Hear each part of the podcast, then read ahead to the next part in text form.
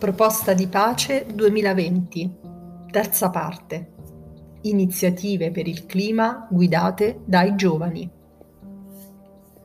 In terzo luogo, propongo di impegnarci a far sì che i prossimi dieci anni siano dedicati a iniziative per il clima guidate dai giovani, come elementi integranti del decennio d'azione per raggiungere gli obiettivi globali appena lanciato dall'ONU.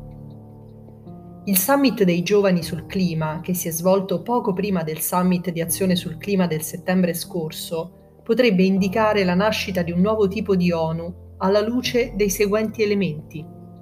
1. I giovani di oltre 140 paesi hanno partecipato come rappresentanti non solo dei rispettivi stati, ma di un'intera generazione. 2. I giovani e non i funzionari dell'ONU hanno moderato i dibattiti 3. Anziché il consueto format degli incontri ONU in cui vari oratori si susseguono uno dopo l'altro, si è cercato di promuovere una discussione più vivace.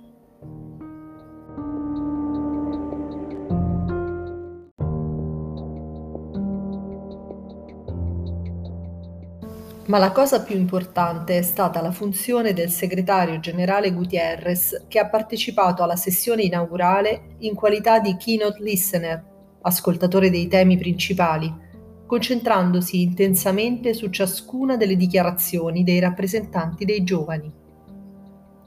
Nel 2006 avanzai una proposta per la riforma delle Nazioni Unite nella quale suggerivo che ogni anno, fra i lavori preparatori dell'Assemblea generale, sarebbe stato utile convocare una riunione di rappresentanti dei giovani da tutto il mondo per offrire ai leader mondiali l'opportunità di ascoltare le idee delle nuove generazioni.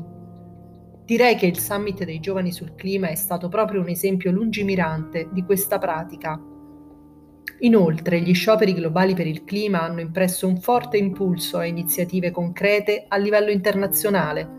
Solo nella settimana del summit più di 7 milioni e 600 mila persone in 185 paesi hanno partecipato a mobilitazioni in cui si chiedeva un'azione urgente per combattere il riscaldamento globale. Il movimento ha avuto origine da una studentessa svedese delle scuole superiori, Greta Thunberg, che nell'estate del 2018 ha iniziato uno sciopero scolastico per chiedere una risposta più decisa alla crisi climatica. Il suo comportamento ha suscitato una reazione immediata nei giovani di tutto il mondo e da allora si sono avuti sempre più scioperi ai quali hanno partecipato persone di tutte le età.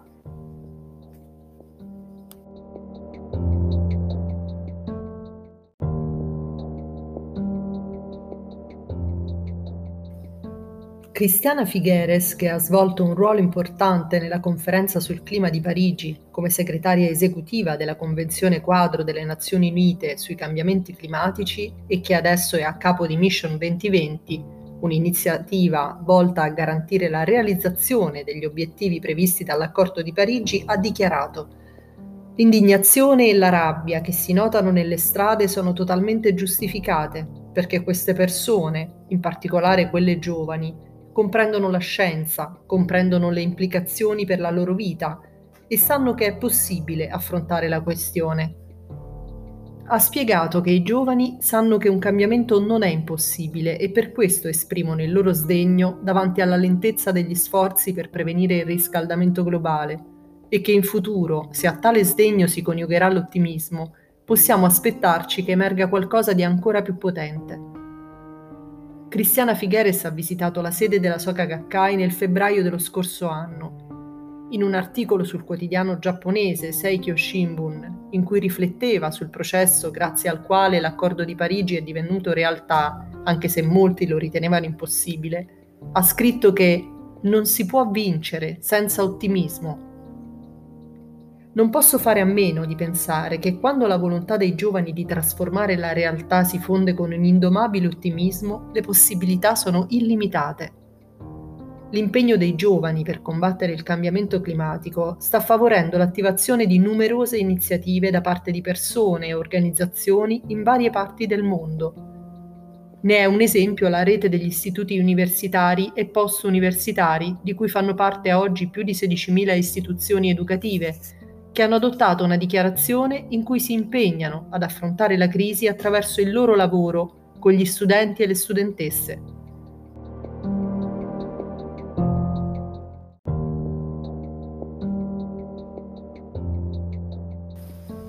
Fra i loro programmi compaiono la realizzazione della neutralità climatica, la destinazione di maggiori risorse alla ricerca sul clima, il potenziamento dell'educazione ambientale e alla sostenibilità, sia nei campus sia attraverso programmi che coinvolgano l'intera comunità.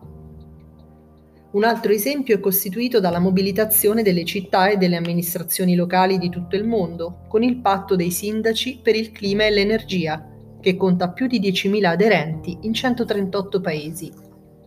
Tali municipalità si sono impegnate ad adottare misure per la riduzione delle emissioni di CO2. I giovani generatori di cambiamento sul clima stanno realizzando una nuova coscienza collettiva, ha affermato lo studente e attivista argentino Bruno Rodriguez durante il summit dei giovani sul clima. L'energia e l'entusiasmo delle giovani generazioni stanno dando inizio a un ciclo di cause positive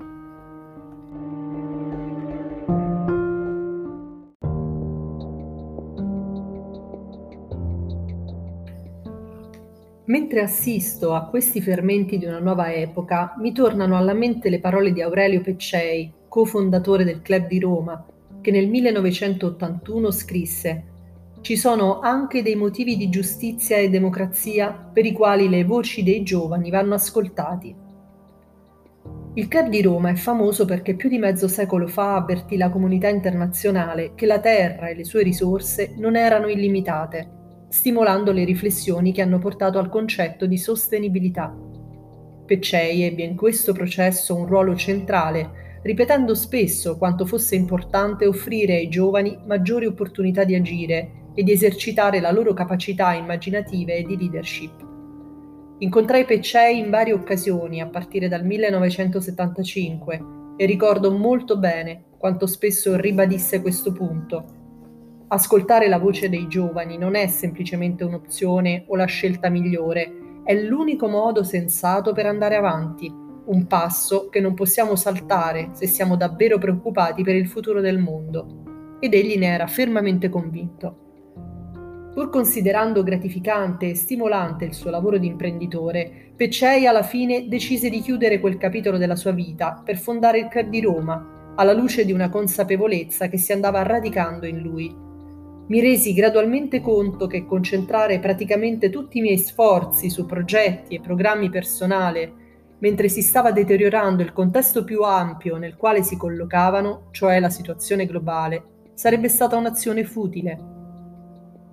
Il Club di Roma, fondato nel 1968 sulla base di tali preoccupazioni, nei primi anni ebbe difficoltà a ottenere risultati tangibili Nonostante il forte impegno per richiamare l'attenzione sulle sfide esistenziali che la Terra aveva di fronte, era come se i problemi globali che stavamo sollevando riguardassero un altro pianeta. Persino coloro che valutavano positivamente le iniziative del club premettevano che però non dovevano interferire con la loro sfera di interessi o di attività quotidiane. Il rapporto I limiti dello sviluppo che rese famoso il Club di Roma, fu pubblicato quattro anni dopo la sua fondazione, nel 1972, ed ebbe un notevole impatto, diffondendo la consapevolezza della finitezza della terra e delle sue risorse naturali, anche se numerosi esperti lo criticarono definendolo troppo pessimistico. Eppure, Peccei non si scoraggiò e mantenne l'incrollabile convinzione che fosse importante compiere seriamente e rapidamente i primi passi nella giusta direzione. Non perse mai la fiducia nel potenziale illimitato di ogni essere umano. Il nostro primo incontro avvenne nel maggio 1975, pochi mesi dopo la fondazione della Soka Gakkai Internazionale Peccei era una delle persone di cui lo storico Arnold Toynbee mi aveva parlato quando andai a trovarlo a Londra nel maggio del 1973, un anno dopo la pubblicazione dei limiti dello sviluppo. Avevamo appena concluso la nostra serie di conversazioni durati circa 40 ore nell'arco di due anni e Toynbee espresse la speranza che continuassi questi dialoghi con vari suoi amici, fra cui Peccei.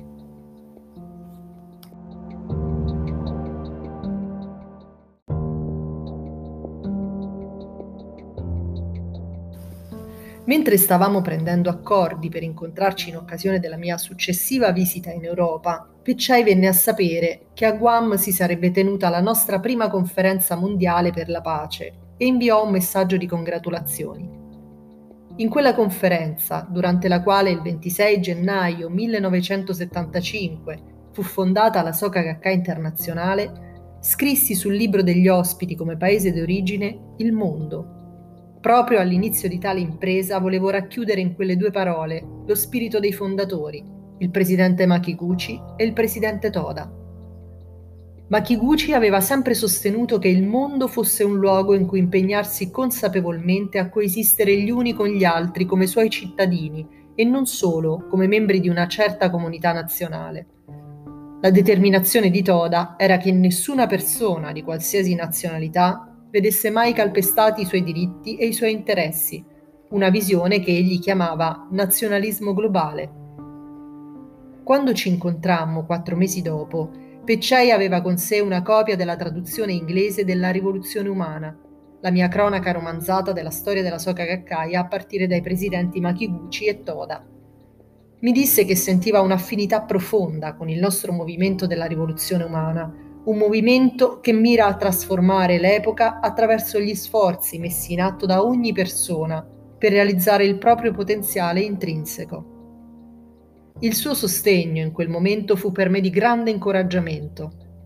Nella nostra raccolta di dialoghi, pubblicata in Italia con il titolo Campanello d'allarme per il XXI secolo, egli afferma Esiste in ogni singolo individuo un patrimonio di capacità e di qualità rimasto a tutt'oggi in letargo, ma che può essere finalmente portato alla luce e sfruttato al fine di correggere il processo di deterioramento della condizione umana.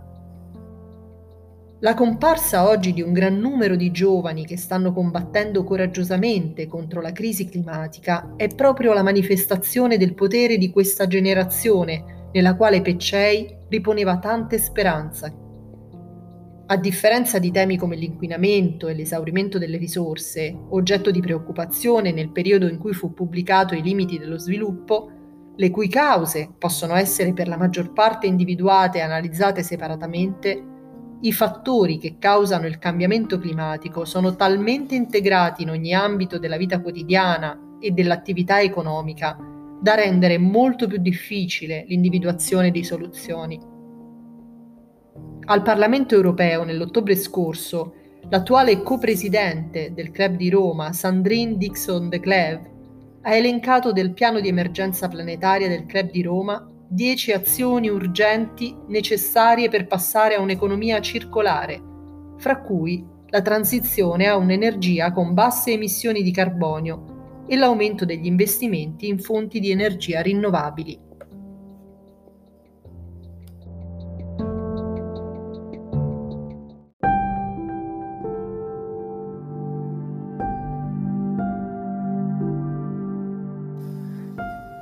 Economia circolare. L'economia circolare è un modello di produzione e consumo che mira a mantenere in uso le risorse il più a lungo possibile sfruttandole al massimo e poi recuperando e rigenerando prodotti e materiali al termine del loro ciclo di vita. I sistemi circolari utilizzano il riuso, la condivisione, la riparazione, il restauro, il ricondizionamento e il riciclo, nei quali tutto il materiale di scarto diventa l'input di un altro processo produttivo questo approccio rigenerativo si contrappone all'economia lineare tradizionale basata sul modello di produzione, consumo, scarto.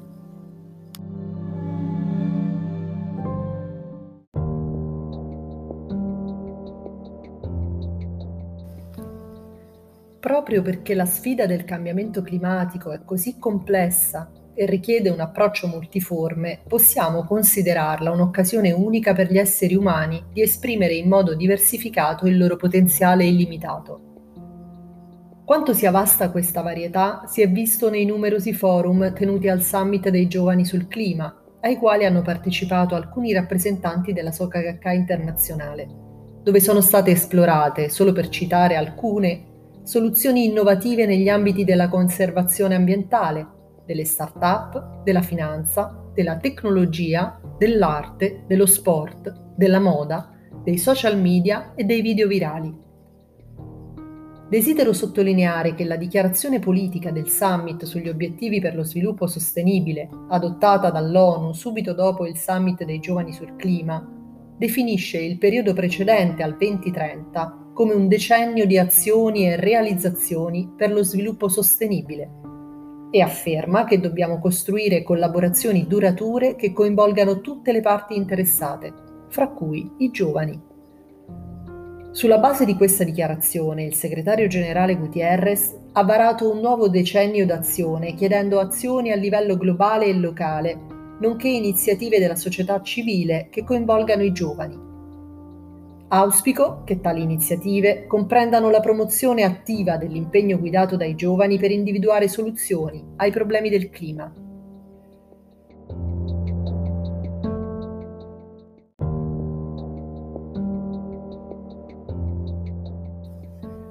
Greta Thunberg, che sta guidando il movimento per combattere il cambiamento climatico, ha tenuto un discorso alla conferenza ONU sul cambiamento climatico che si è svolta a Madrid nel mese di dicembre 2019.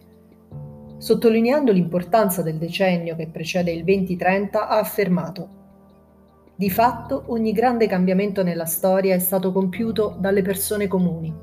Non dobbiamo aspettare, possiamo iniziare il cambiamento proprio adesso.